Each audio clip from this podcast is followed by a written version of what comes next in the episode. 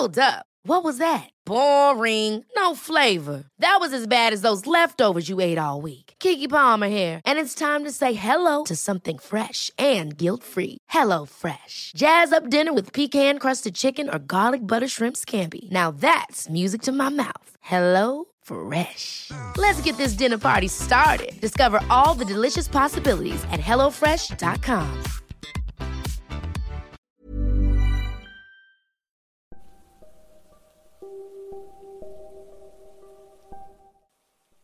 La carretera es uno de los lugares que puede llegar a ser aterrador y lleno de experiencias paranormales. Si te detienes a mirar estos espacios, puedes llegar a descubrir que sí está lleno de maleza hacia ambos lados del camino, aunado a la soledad y la oscuridad cómplice de la noche. Puedes llegar a sentir que no es un lugar muy acogedor. Estas son algunas de las historias acerca de experiencias paranormales que se han podido recolectar de camioneros en diferentes países. Los protagonistas son anónimos, pero las historias son vívidas anécdotas que se esconden en la carretera. Bienvenidos a un capítulo más de Historias de Medianoche. Comencemos. Soy de Colombia y mi padrastro es camionero. Suelo ir de viaje con él y para mí eso es como un paseo. En uno de esos viajes nos acompañaba un auxiliar de viaje y todo parecía normal. Hasta que mi papá decidió que nos detuviéramos para dormir. Nos quedamos en un hostal para camioneros. En unas horas de la madrugada me despertó un ruido como de algo que intentaba abrir la puerta y luego caminaba por el pasillo. Le dije a mi papá y él me dijo que no me levantara y volviera a dormir. Eso hice. A la mañana siguiente me contó que el ruido era de una bruja que siempre seguía a nuestro auxiliar y por eso ya casi nadie quería viajar con él. Solo diré que yo tampoco quise viajar de nuevo si él nos acompañaba.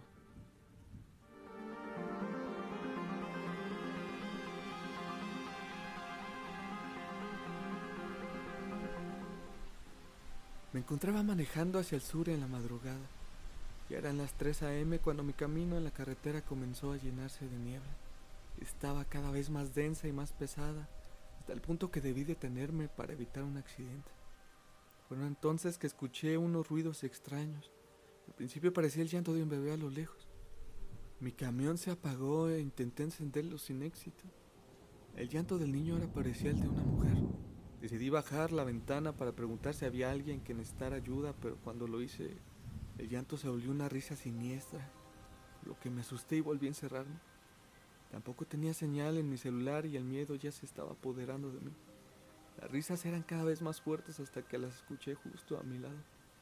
Fue entonces que todo sucedió al mismo tiempo. Encendió el camión, se disipó la niebla y las risas cesaron. Salí de ahí lo más rápido que pude. Cuando le conté a los otros, al parecer yo había sido el único al que le pasó.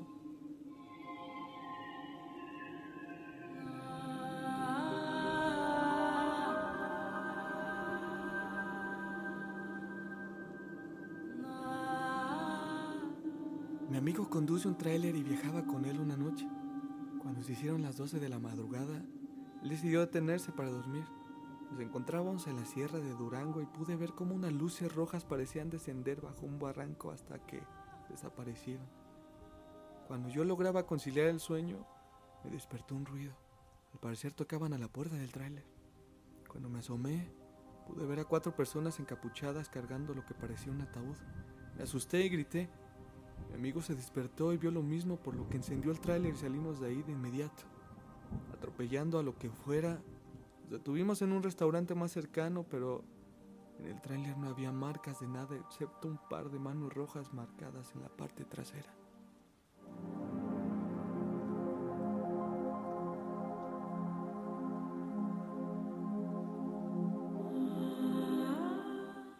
En los años 90 trabajé de camionero y una noche, mientras viajaba en la ruta Monterrera a Ciudad Victoria, escuché unos gritos. Me encontraba descansando, pero me preocupé. Al principio eran los gritos de niños y luego distinguí gritos también de mujeres. Terminaban haciendo los lamentos de hombres, mujeres y niños, por lo que decidí bajarme del camión a ver lo que sucedía. Al bajar noté un bulto blanco que estaba siendo alumbrado por las luces delanteras del camión. Decidí acercarme y a medida que lo hacía los gritos aumentaban. Al encontrarme con la criatura no pude ni reaccionar, Parecía un perro, pero su piel era completamente blanca y sin pelo. Tenía los ojos completamente negros y de su hocico parecían venir los gritos. Me asusté, volví a conducir y no miré hacia atrás de nuevo.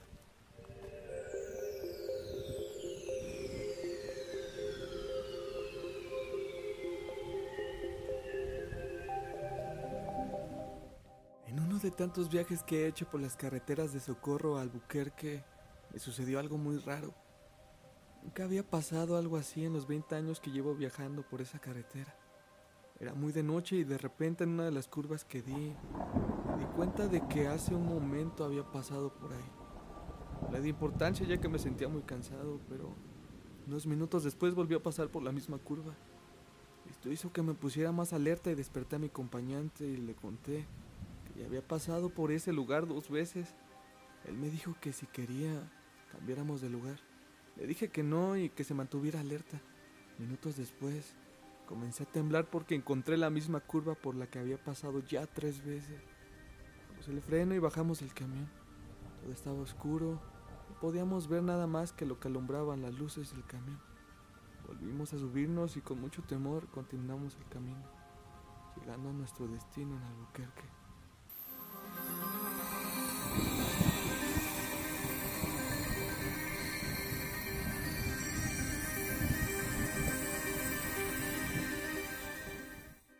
Espero te hayan gustado estas experiencias paranormales narradas sobre camioneros. Por nuestra parte fue todo, no olvides seguirnos en nuestras redes sociales, búscanos como Historias de Medianoche y diviértete un rato con nosotros con los otros capítulos. Por mi parte fue todo, muchísimas gracias y buenas noches.